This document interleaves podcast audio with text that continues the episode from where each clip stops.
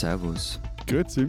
Und hallo, willkommen zur 187. Ausgabe unseres Transalpinen Podcasts mit Lenz Jakobsen, Politikredakteur bei Zeit Online in Berlin. Matthias Daum, Leiter der Schweizer Ausgabe der Zeit in Zürich. Und Florian Gasser, Leiter der Österreichseiten der Zeit in Wien. Dieses Mal wieder eine reguläre Ausgabe. Wir tun einfach mal so, als hätte sich die Lage in Österreich beruhigt, politisch gesehen, und äh, reden, äh, reden mal ein paar Tage nicht darüber, mal gucken, ob es sich auszahlt. Wir reden stattdessen äh, über Regierungswechsel in den äh, Alpenländern, also in Österreich, Deutschland und der Schweiz. Wie finden die eigentlich statt? Was passiert mit denjenigen, die ausscheiden? Wie kommen die Neuen ins Amt und so weiter? Da steht ja sowohl in Österreich partiell als auch in Deutschland auf, äh, sagen wir mal, äh, voller Fläche was an. Und wir reden darüber, wie es eigentlich in den Alpen weitergeht, wenn es vielleicht gar nicht nicht mehr oder zumindest deutlich weniger schneit in Zukunft. Was bedeutet das vor allen Dingen für den Wintertourismus? Und wenn Sie uns dazu, wenn ihr uns dazu oder zu anderen Themen was schreiben wollt, dann bitte an alpen.zeit.de. Und wir haben noch einen Aufruf für unsere Weihnachtsausgabe, oder? Genau, genau. Und zwar, wenn es unter unseren Hörerinnen und Hörern Frauen und Männer gibt, die in Pflegeberufen arbeiten, sei es auf einer Intensivstation, sei es in einer, auf einer normalen Station in einem Spital, dann schicken Sie uns doch per Sprachnachricht Ihre Wünsche für Weihnachten in dieser Pandemiezeit. Was wünschen Sie sich von der Gesellschaft, von der Politik, von Ihren Mitmenschen, vielleicht auch von uns?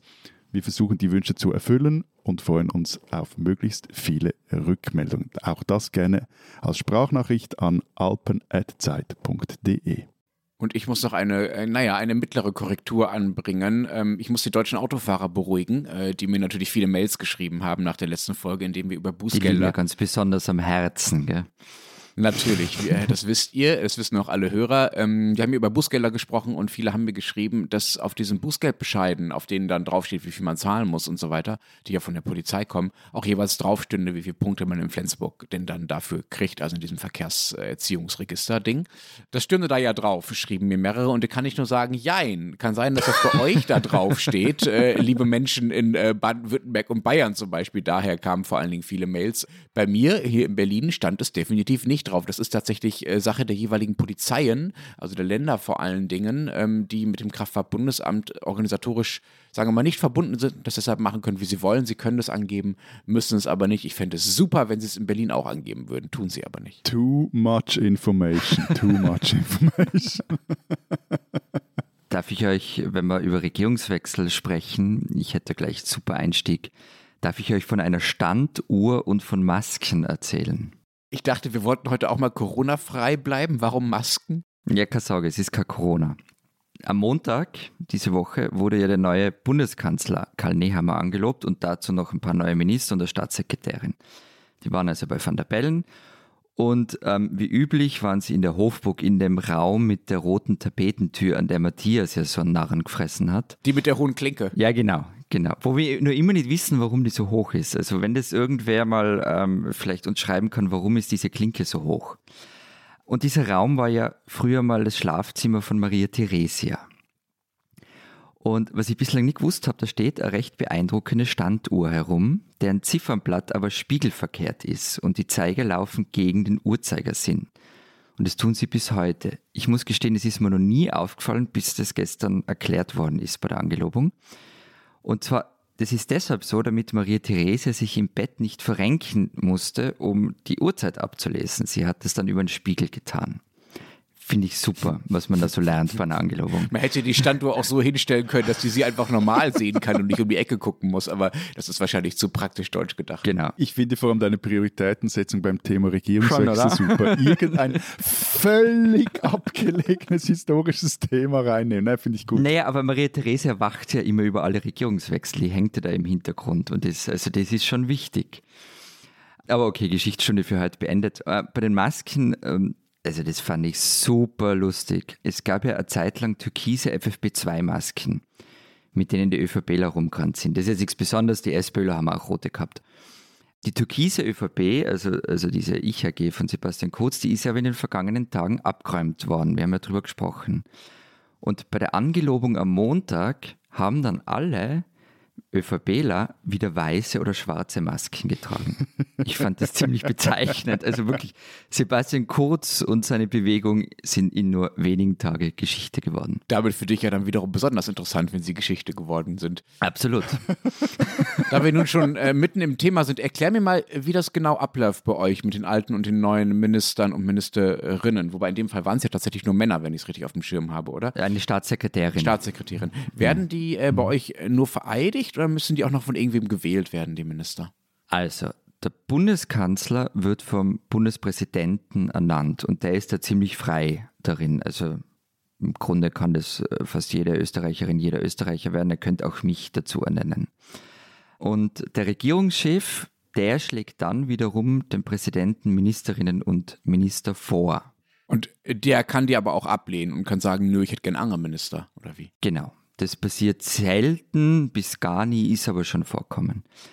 Und genau, jedenfalls werden, äh, werden diese Ministerinnen und Minister und Staatssekretärinnen und Staatssekretäre dann vom Präsidenten angelobt. Deshalb war das auch so ein zweistufiges Verfahren am Montag. Also zuerst wird der Bundeskanzler ernannt, das ist dann so das Prozedere, und dann erst Ministerinnen und Minister, weil die ja erst, der Bundeskanzler muss ja schon da sein, damit er die vorschlagen kann und so. Und diese, diese neuen Ministerinnen und Minister, Staatssekretärinnen und Staatssekretäre müssen sich innerhalb von acht Tagen dem Parlament vorstellen. Ähm, deshalb gibt es diesen Donnerstag auch eine Sondersitzung im Nationalrat. Gewählt werden müssen sie aber nicht. Sie können natürlich vom Parlament jederzeit abgewählt werden. Äh, Sebastian Kurz ist es ja 2019 passiert. Also man kann auch jeden einzelnen Minister, jede einzelne Ministerin abwählen, wenn einem die nicht passt als österreichischer Nationalrat. Genau, genau. Mhm. Interessant. Aber im, im Gegensatz jetzt zu Österreich gibt es ja bei euch, Lenz, jetzt so etwas wie einen geordneten, so einen echten Regierungswechsel, so geordnet mit irgendwie äh, äh, so alle vier Jahre also, oder jetzt alle 16 Jahre, so wie man das jetzt ja eigentlich macht in einem äh, so, parlamentarisch-demokratischen, richtig funktionierenden Land. Ja, nicht nur alle 16 Jahre. Ich spüre und fühle so Spitzen. Ah, aber nein, okay. nein, nein, nein, nein, nein, gar nicht. Nicht nur alle 16 Jahre, ne? Also auch äh, Angela Merkels verschiedene Regierungszeiten waren jeweils Regierungswechsel formal betrachtet. Also sie wurde äh, jeweils immer wieder neu vereidigt als Kanzlerin übrigens und die Minister auch, selbst wenn sie im gleichen Amt geblieben sind quasi. Also wenn sie einfach äh, das gleiche gemacht haben, was sie in der Legis- Legislaturperiode davor auch gemacht äh, haben. Aber ja, tatsächlich, das steht jetzt an. Morgen übrigens, also äh, aus unserer Sicht, wir nehmen ja dienstags auf. Also am Mittwoch, dann, wenn dieser Podcast veröffentlicht wird, wird aller Voraussicht nach Olaf Scholz dann zum Kanzler gewählt. Scholz und dann alle Minister, werden die auch gewählt, oder? Nee, die werden nicht gewählt. Also nur der Kanzler wird tatsächlich gewählt, äh, dann wird er vereidigt, dann sagt er, wen er als Minister und als Ministerin äh, haben will und dann werden die Minister vereidigt. Und wie läuft diese Vereidigung? Also so, wie man das von den Inaugurationen amerikanischer Präsidenten kennt, so mit Hand auf Bibel und äh, Zeugs und Sachen, oder, oder wie läuft das? Und God Save the Queen und so. Ja, Ja, Queen, Queen und Amerika ist schwierig, aber Ich wollte es auch ein bisschen erweitern. Äh, nein, so läuft es nicht, beziehungsweise nicht mehr. Es gibt eine Vereidigungsformel, ähm, die lautet, ich schwöre, dass ich meine Kraft dem Wohle des deutschen Volkes widmen, seinen Nutzen mehren, Schaden von ihm wenden, das Grundgesetz und die Gesetze des Bundes wahren und verteidigen, meine Pflichten gewissenhaft erfüllen und Gerechtigkeit gegen jedermann üben werde, so wahr mir Gott helfe. So. Der Bundestagspräsident, das Ganze findet nämlich übrigens im Bundestag statt. Ähm, in diesem Fall also die äh, Bundestagspräsidentin Bärbel Baas ruft dann äh, die Minister und hat vorher auch den Kanzler einzeln nach vorne und die müssen das dann quasi bestätigen, indem sie entweder sagen, ich schwöre es oder wenn sie wollen, können sie auch sagen, ich schwöre es, so wahr mir Gott helfe. Hubertus Heil beispielsweise hat das beim letzten Mal auch getan, also hat auch so, um, so wahr mir Gott helfe äh, gesagt, viele der Unionsminister sowieso.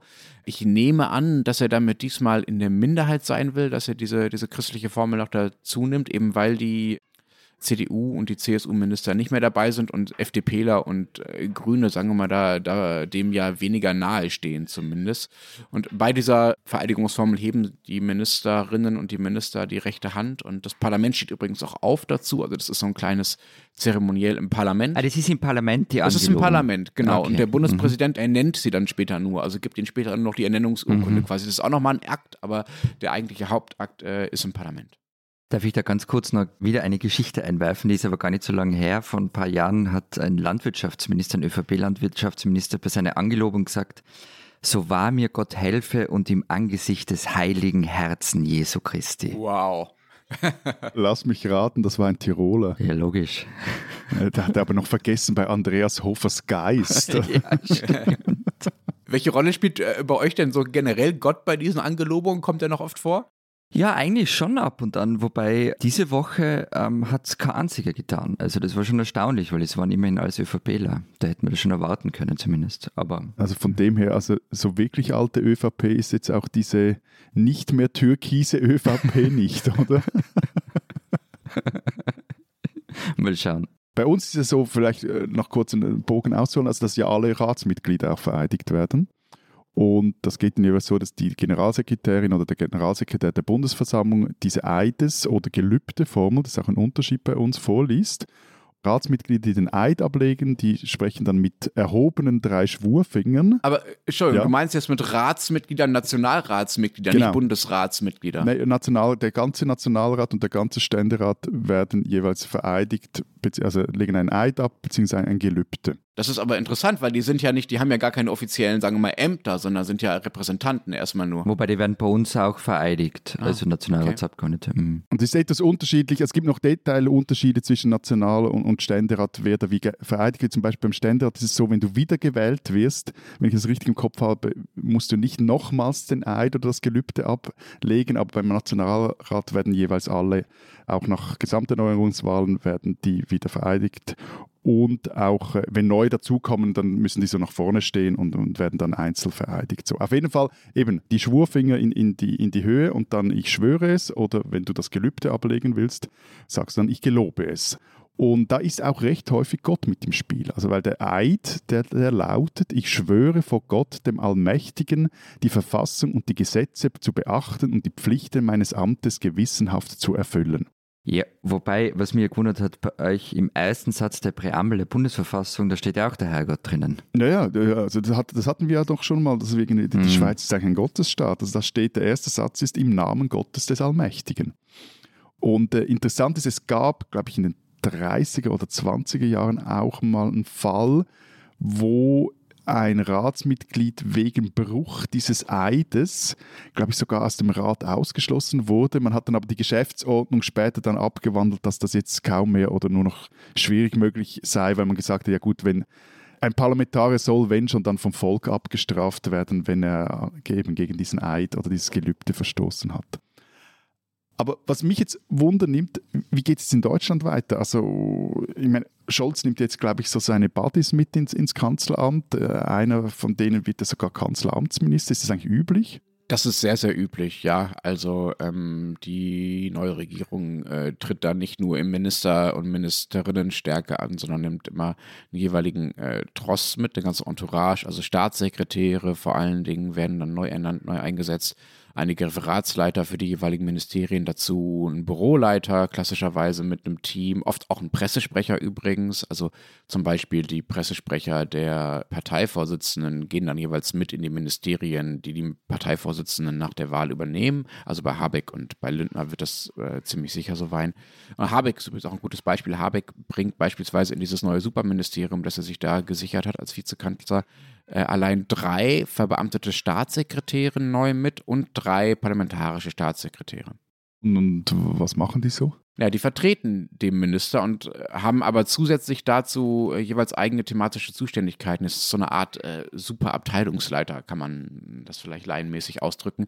Die sind oft weniger auch mit so politischen Verhandlungen und Repräsentationen und so Ministerreisen und Terminen beschäftigt, sondern wirken mehr ins Innere des Hauses und tauschen sich mehr mit, sagen wir mal, denjenigen aus, die in ihrem jeweiligen sachpolitischen Bereich wichtig sind. Ähm, Ein Beispiel, äh, Robert Habeck hat den Chef des Thinktanks Agora Energiewende jetzt als Staatssekretär ins Ministerium geholt. Er macht halt seit Jahrzehnten nichts anderes, als sich um Energiepolitik zu kümmern, um die Energiewende in diesem Think Tank und in anderen Funktionen vorher. Und der wird sich jetzt im, Feder, im Ministerium federführend um das Thema Energie kümmern. Also wird dann einen Großteil von dem machen, also was die Gesetze angeht und so weiter, äh, was Habeck dann als Minister verantwortet. Also Staatssekretäre sind oft wirklich Experten für ihr Thema, was ich auch erstmal gut finde. Ne? Weil man braucht solche Leute, um quasi auch den Link herzustellen zwischen den Ministern, die ja in erster Linie erstmal Politiker sind und in zweiter Linie Experten, hoffentlich überhaupt für irgendeine Art von Thema, für das Ministerium, in dem sie gelandet sind. Das oft hat das ja, haben sie ja auch eigentlich von ihrer Expertise gar nicht so viel mit dem Ministerium zu tun, dass sie dann plötzlich leiten sollen. Und dann brauchen sie Leute, die sich auskennen, damit dieser riesige Ministerialapparat, da arbeiten ja oft viele tausende Leute, ähm, damit der nicht einfach mit dem Ministern machen kann, was er will, sondern dass da Staatssekretäre dazwischen sind, die quasi dem Minister auch sagen, Moment mal, was sie dir da erzählen, ist Quatsch. Ne? Also die das Politische mit, den, mit dem Inhaltlichen ähm, verbinden können. Aber was, also das ist bei uns offenbar so ähnlich wie die, was, die Funktion der Kabinette, aber was passiert bei euch beim Regierungswechsel mit diesen alten Staatssekretären, die vorher drin waren? Die werden in der Regel in den vorzeitigen Ruhestand versetzt. Das geht, äh, weil äh, die zu einer Gruppe von Menschen gehören, für die es die schöne Bezeichnung politische Beamte gibt. Also in der Form gibt es nämlich bei uns nicht. Und Staatssekretäre sind bei uns auch was anderes wie bei euch. Da haben wir schon öfter Missverständnis gehabt. Was ist die, äh, politischer Beamter?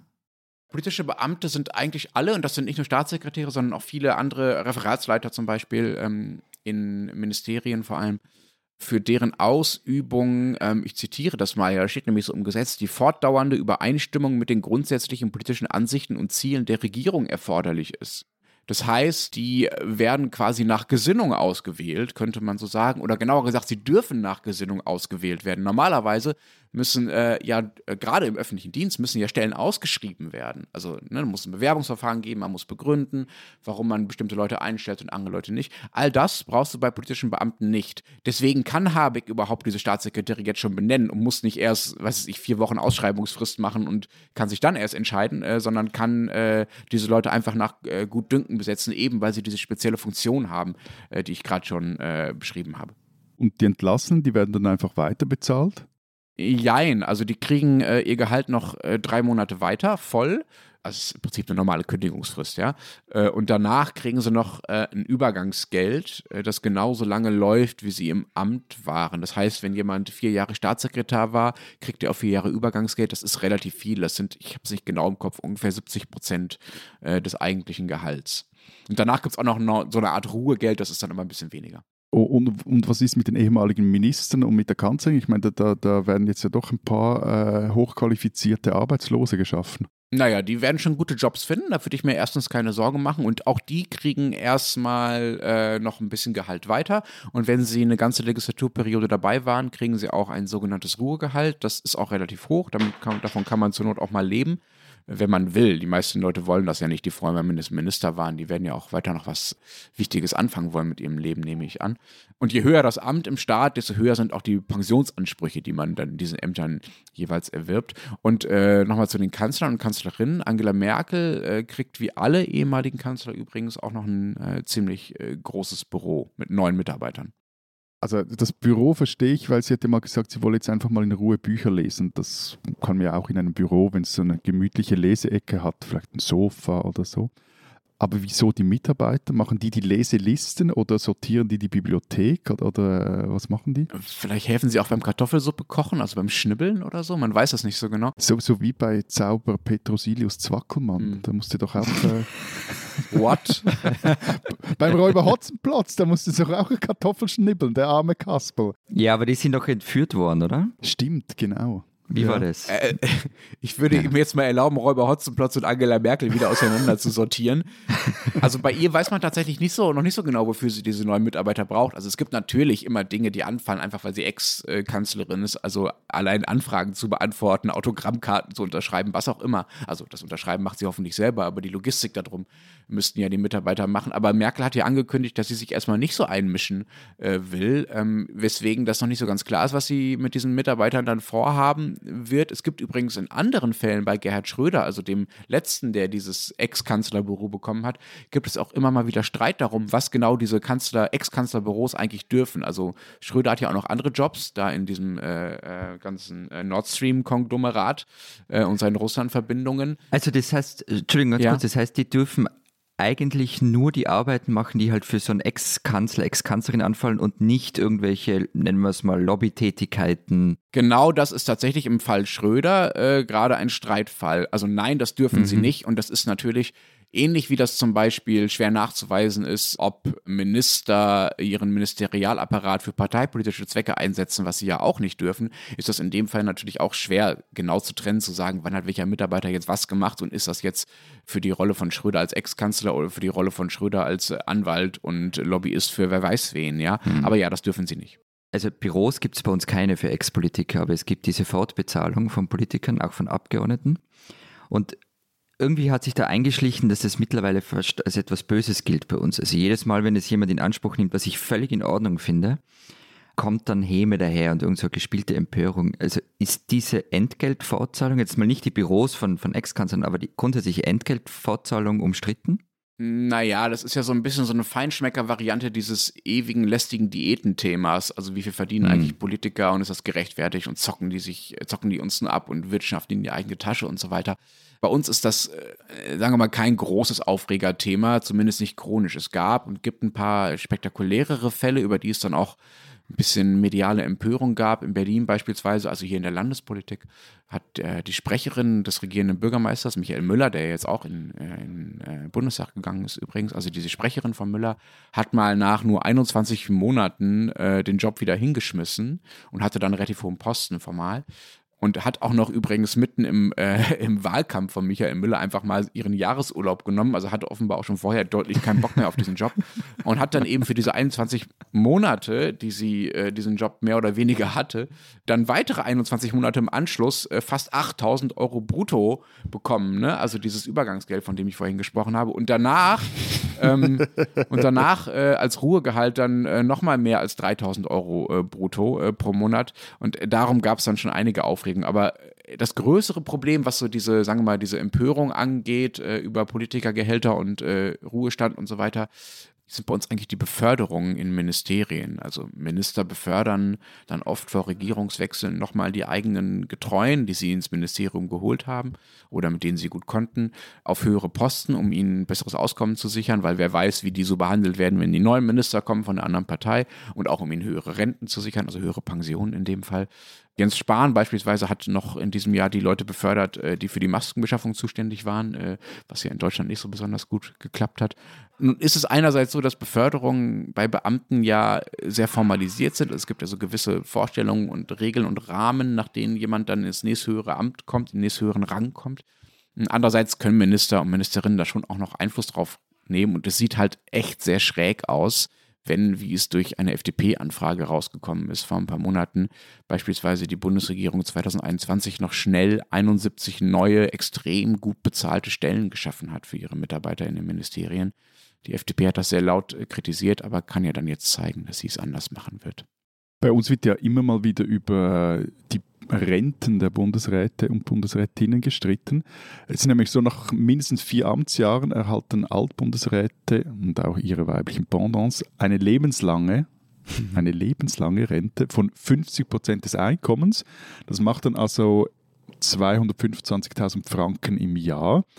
Und diese Rente geht unabhängig vom Alter beim Rücktritt.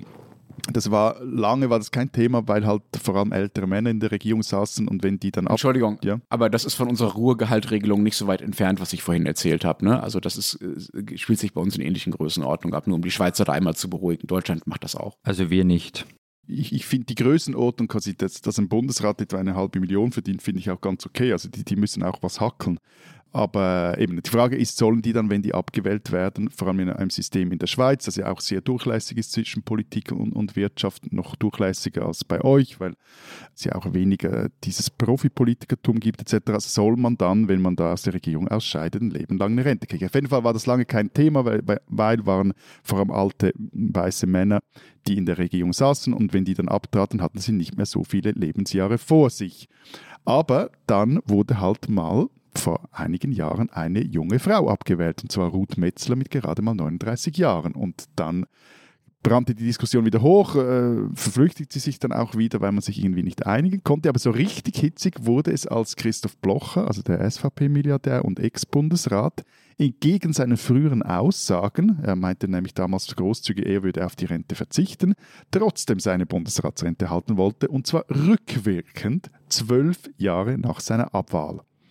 Und ich meine, der Deal für Blocher war gut, also vier Jahre arbeiten, danach eine lebenslange Rente beziehen. wir empören uns halt dann oft über die Politiker, die wir irgendwie nicht so cool finden, wenn's, wenn dies, man, er hat sich halt an die Regeln gehalten. Klar, er hat sein Versprechen von vorher gebrochen. Aber nein, nein, er, hat, also, er hat schon ganz klar gesagt, er wolle die Rente nicht, also Ja, ja. als es ging und äh, sich da auch groß inszeniert. hat er sie dann gekriegt, rückwirkend? Zuerst sollte er die ganze erhalten. Das gab dann einigen Aufruhr, wurde auch mehrere Gutachten äh, erstellt, ob das überhaupt möglich sei, rückblickend noch. Und schließlich hat der Bundesrat entschieden, dass er einen Teil der Rente erhalten soll. Ich meine, es ging ihm vor allem darum, dass er irgendwie fand, äh, er wolle da nicht dem Staat irgendwie Geld äh, geben, das eigentlich ihm zustehen würde. Und im Zuge dessen wurde auch dieses Reglement dann überarbeitet. Mhm. Trotzdem irre, finde ich, dass er sich da nicht dran gehalten hat. Aber okay. Florian, lass uns nochmal zurückkommen zu diesen Personalwechseln bei den Regierungsübergängen oder bei den Ministerwechseln da in, in deinem Fall. Wie ist das denn bei euch? Äh, verschwinden jetzt die ganzen, also die türkisen Masken verschwinden, das hast du schon erzählt. Werden jetzt auch die ganzen Kurzgetreuen in den jeweiligen Ministerien ausgetauscht? Ja, schon. Also es mussten einige den Hut nehmen und es wurde einfach massiv Personal herumgeschoben. Also das wird auch in den nächsten Tagen und Wochen noch so sein, die halt vom einen Ministerium ins andere gewechselt haben, aus der Parteizentrale ins Kanzleramt und äh, sie von der ÖVP Wien in die Bundes-ÖVP und so weiter. In den Ministerien selber, es, es lief wirklich harmonisch ab diesmal, no nah. Ähm, bei den Amtsübergaben in den Ministerien gab es sehr viel warme Worte. Ich habe mir die Übergabe im Innenministerium angeschaut. Ähm, da hat dann auch noch die Polizeimusik Wien aufgespielt. Das war also alles recht nett und putzig. Das ist aber nicht immer so.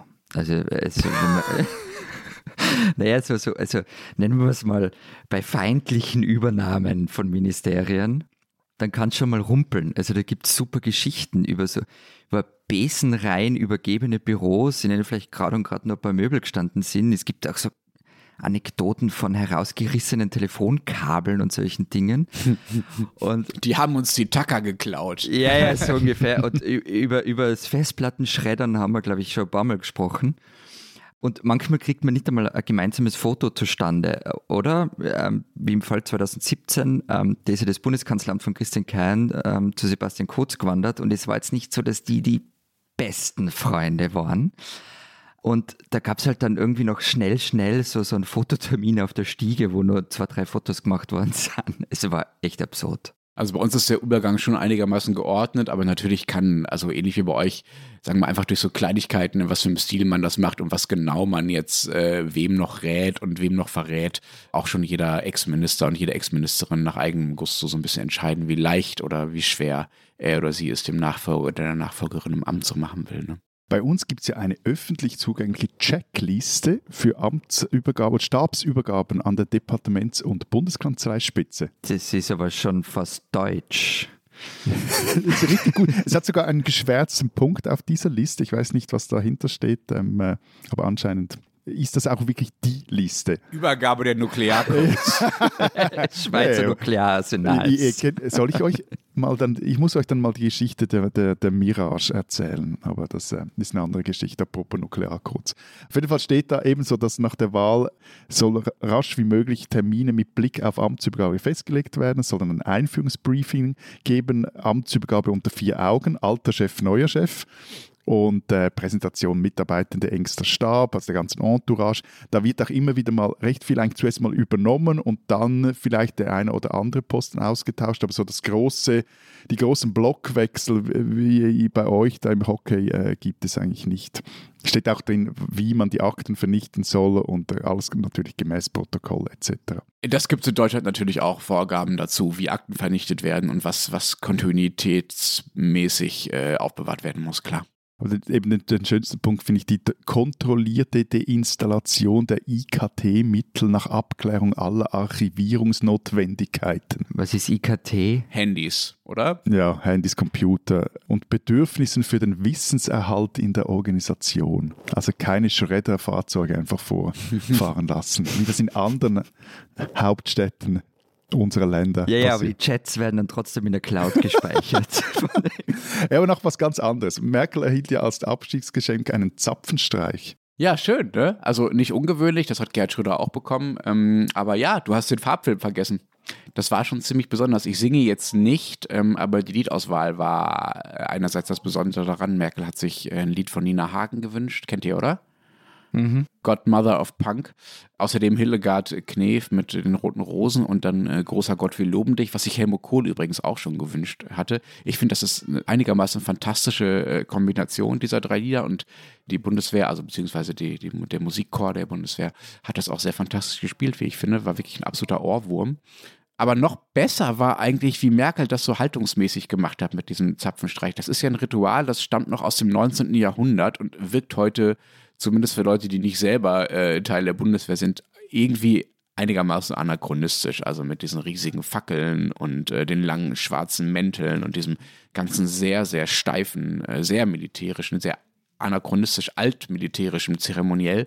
Merkel hat das aber mit so einer, ja, fast so einer fröhlichen Gelassenheit über sich ergehen lassen oder mitgemacht. Also man hat ihr auch abgenommen, dass sie das irgendwie gefreut hat, obwohl sie es ein bisschen komisch fand, dass sie dadurch diesem ganzen irgendwie zu groß formatierten Pathos und diesem ganzen 19. Jahrhundert-Ton so ein bisschen die, äh, die Spitze genommen hat, ohne dass es dadurch total beliebig wurde. Ne? Also schaut euch das mal an, dann versteht ihr, glaube ich, was ich meine. Also wie sie zum Beispiel ganz am Ende, als sie schon zum Auto geht, quasi an so einem riesigen Art, ja, was ist das, so eine Art Bouquet aus Rosen vorbeiläuft, das da aufgebaut ist in so einem knalligen Rot. Und dann geht sie einfach dahin und zieht sich da so eine Rose raus und gibt die Annegret Kramp-Karrenbauer, die als Verteidigungsministerin dabei war, so in die Hand und lächelt noch mal so dazu. Und dann steigt sie ins Auto und winkt noch ein bisschen. Also das war wirklich, äh, war wirklich beeindruckend und ja, auch wirklich charmant. Also nun aber echt genug des Merkel-Lobs, ja? Du bist ja fast etwas verliebt, Ja, sagen. schon ein bisschen. Nein, nein, nein, nein, nein. Ich fand auch ganz viel an ihr schlimm und würde sie für vieles kritisieren, aber das hat sie wirklich elegant gemacht, fand ich. Diese Schweizerin sollten Sie kennen. Seit dem 19. September 2020 sitzt die schweizerisch-weißrussische Doppelbürgerin Natalia Herrsche in Weißrussland oder Belarus in Haft. Damals war die heute 52-Jährige von ihrem Wohnort St. Gallen nach Minsk gereist, um dort an den Demonstrationen gegen das Regime von Alexander Lukaschenko teilzunehmen. Dort wurde sie dann verhaftet und ein Gericht verurteilte sie wegen Teilnahme an einer Frauendemo und sie habe bei ihrer Verhaftung einem Polizisten die Sturmhaube weggerissen. Strafe dafür zweieinhalb Jahre Gefängnis. Zurzeit sitzt Herrsche in ihrem fünften Gefängnis in Belarus in der Nähe der Großstadt Moglijow nahe der russischen Grenze. Sie sitzt in Einzelhaft, darf zwar immer mal wieder im Hof spazieren und einmal in der Woche warm duschen, aber Pakete aus der Schweiz, zum Beispiel Büchern, die sie lesen möchte, werden wieder zurückgeschickt. Die Schweiz selber, die offizielle, hat es bis heute nicht geschafft, ihre Bürgerin freizukriegen. Selbst ein Treffen von Außenminister Ignazio Cassis mit seinem weißrussischen Amtskollegen hat nichts gebracht. Die Unterstützer von Herrscher in der Schweiz kritisieren das passive Verhalten der Schweiz.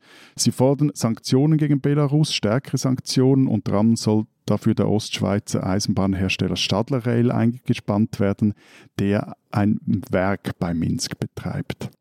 Im Außendepartement in Bern im EDA winkt man allerdings ab und spricht von einer hochkomplexen Situation. 13 Mal hatten Schweizer Offizielle die Gefangenen inzwischen besucht. Das sei viel mehr als vorgesehen. Es würden immer wieder mal Gespräche geführt, heißt es beim EDA, bisher aber ohne Erfolg. Herrscher selbst, sagt zumindest das belarussische Regime, würde freigelassen, wenn sie ein Gnadengesuch unterschreiben würde. Beim EDA ist man auch davon überzeugt, dass dies der schnellste und einfachste Weg in die Freiheit wäre. Aber für Herrscher kommt das nicht in Frage, da damit ein Eingeständnis ihrer Schuld einhergehen würde. Und eine solche, also eine Schuld, habe sie mit dem Demonstrieren gegen die Wahlfälschungen des Unrechtsregimes von Lukaschenko nicht auf sich geladen. Natalia Herrsche, das ist eine beeindruckende Schweizerin, die man kennen muss und die man vor allem nicht vergessen darf.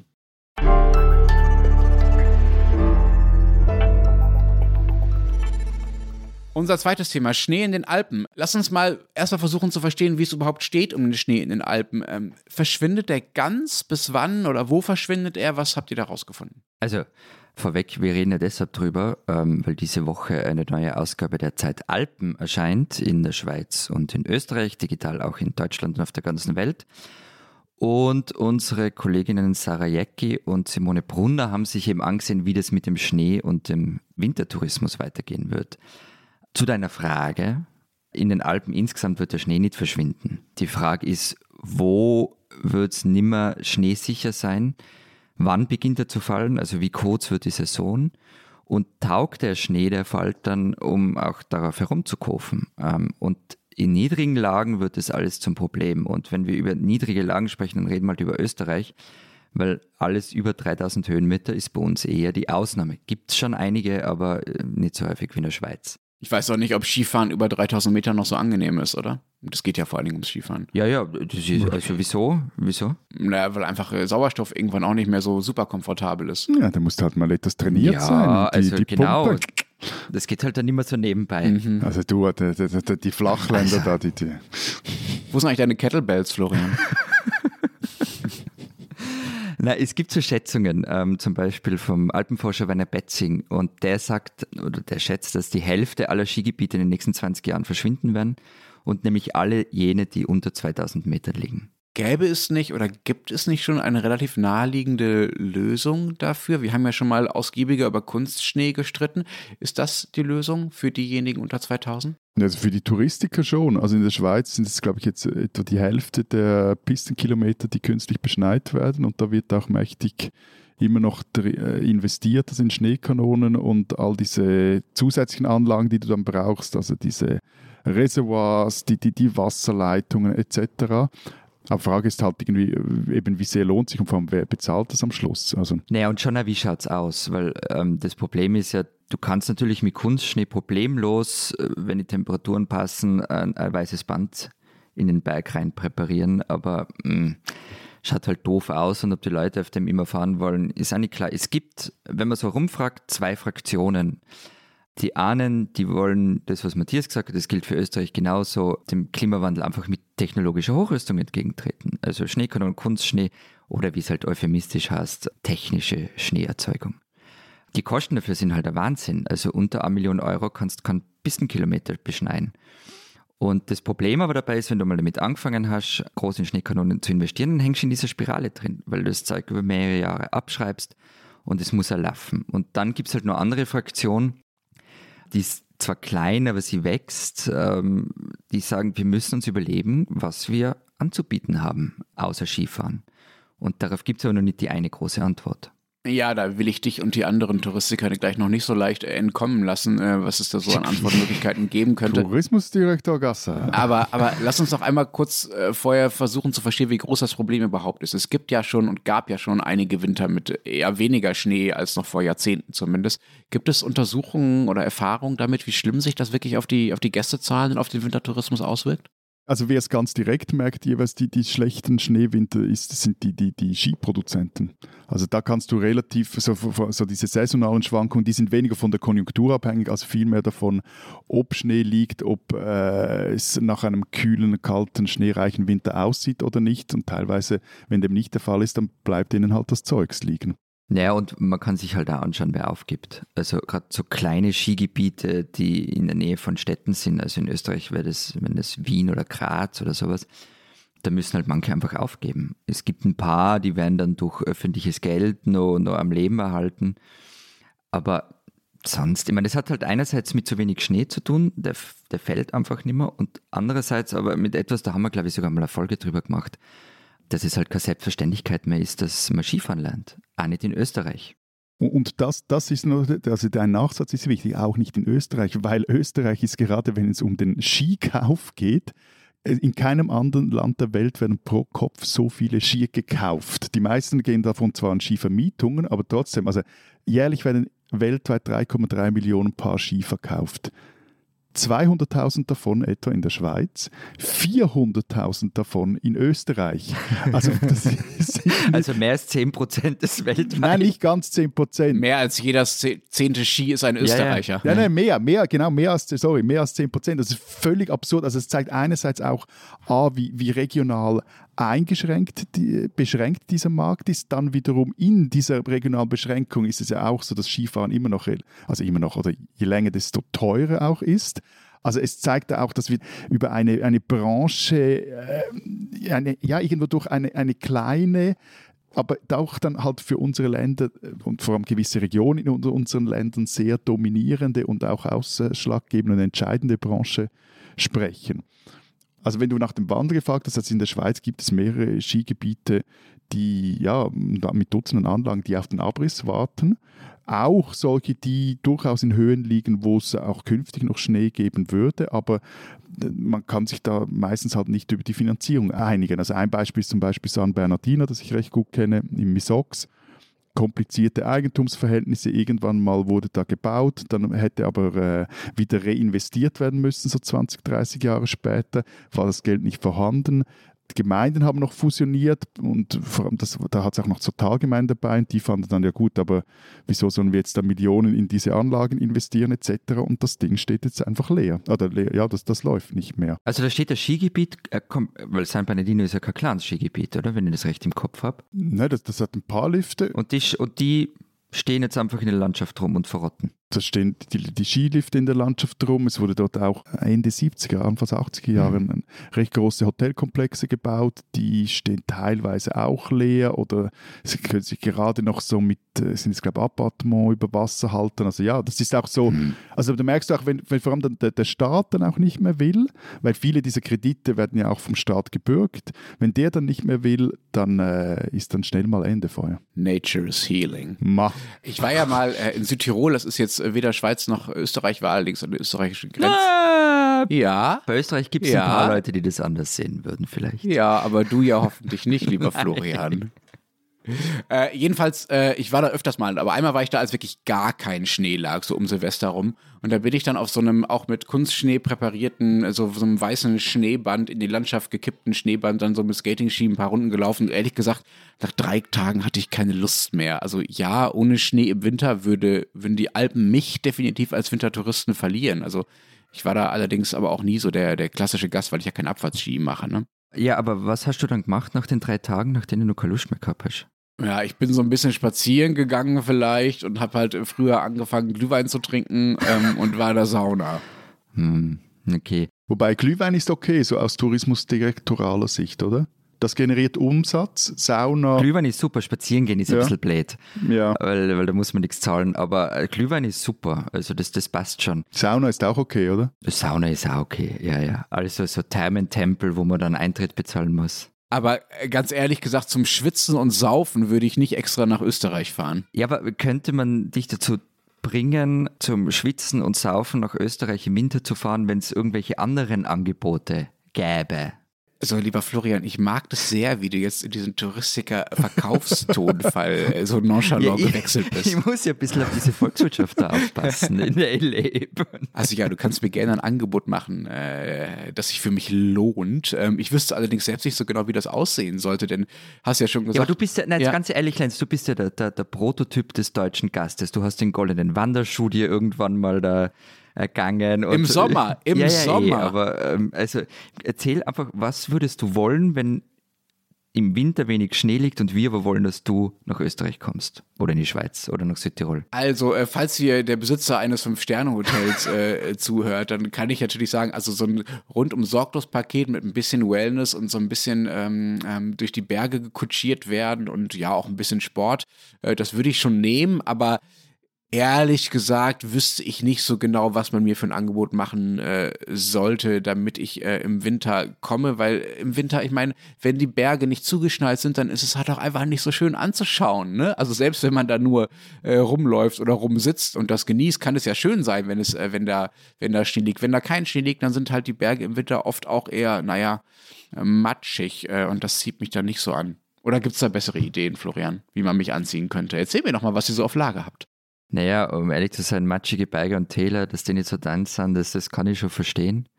Und also die super Antwort drauf habe ich auch nicht. Und die sind ja alle, ist jetzt nicht so, dass jetzt alle rumlaufen und perfekte Ideen haben. Wenn ich die hätte, müsste ich nicht jede Woche mit euch da blöd rumpodcasten, sondern würde sehr reicher Tourismusberater sein. Aber ich meine, erstens, die Idee ist, den Sommer ein bisschen zu attraktivieren. Also das heißt, dass man nicht mehr so abhängig ist von der Wintersaison. Und klar kann man sich auch für den Winter was überlegen. Und vielleicht fehlt uns derzeit einfach nur die Fantasie. Also auch dieses matschige Berge und Täler, was weiß ich, vielleicht kann man auch damit was machen. Gott, oh Gott, ich sehe schwarz für die Nee. österreichische Tourismusindustrie, wenn Florian, äh, wenn du der Maßstab dafür sein solltest, was denen so einfällt. Oder man sagt, der Tourismus zieht sich einfach wirklich komplett zurück auf die hohen Lagen, große Ressorts und so. Und dann hat die Schweiz einen Vorteil. Die spinnen, die Deutschen. So wie es etwas öde, aber doch immer mal wieder nötig ist in Österreich, äh, die FPÖ oder Politiker der FPÖ spinnen zu lassen, äh, so ist es in Deutschland mit der Bildzeitung. Manchmal geht es nicht anders, manchmal muss die Bildzeitung einfach spinnen.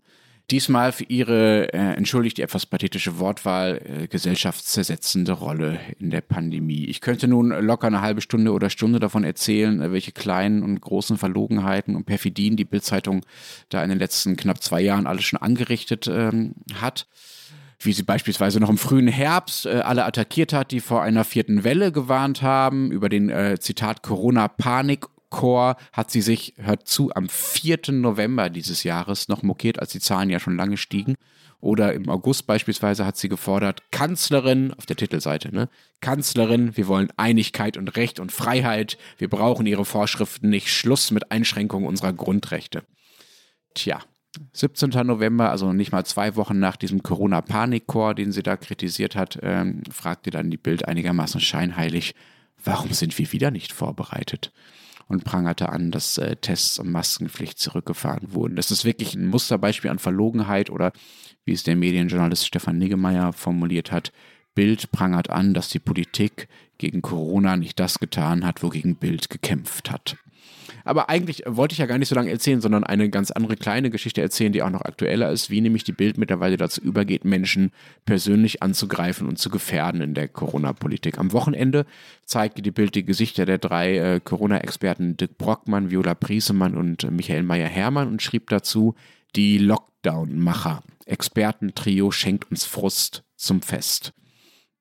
Das ist nicht nur erstens falsch, weil es ja immer noch Politiker und Politikerinnen sind, die über die Corona-Regeln entscheiden. Es ist auch gefährlich, wirklich gefährlich in einem gesellschaftlichen Klima, in dem ja auch am Wochenende Impfgegner schon mit Fackeln vor das Haus der sächsischen Gesundheitsminister gezogen sind, in der der Verfassungsschutz vor der Gewaltbereitschaft äh, eines Teils dieser Impfgegner warnt und in der ja bereits ein Tankstellenverkäufer erschossen wurde, weil er versucht hat, die Maskenpflicht durchzusetzen. Solche Zahlen wie die der Bildzeitung sorgen dafür, dass Wissenschaftler sich überlegen, ob sie sich überhaupt noch öffentlich zu Wort melden oder mit ihrer Expertise der Politik überhaupt noch zur Verfügung stehen.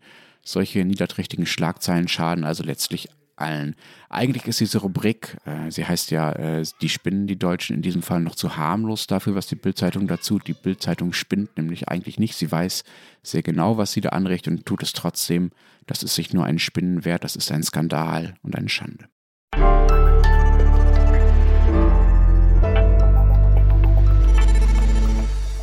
Ich würde da gerne noch was anfügen. Bitte.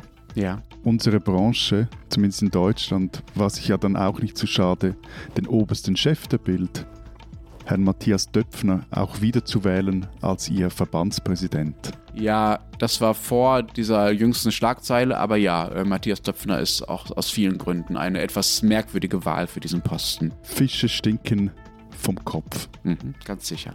So, aber das war es ansonsten mit unserem Geschimpfe in dieser Ausgabe. Ähm, erzählt uns doch lieber mal, was in der Alpenausgabe de, diese Woche noch alles steht. Das überlasse ich gerne Tourismusdirektor Gasser, dem besten Verkäufer der Alpenländer. Also, wir haben neben der Recherche von Sarajaki und Simone Brunner über die Zukunft des Tourismus nach der Schneekanone ein Stück von Christina Pausackel, die versucht hat, äh, die chinesischen Skistars zu treffen, die in Peking nun antreten werden bei den Olympischen Spielen und derzeit in Österreich trainieren.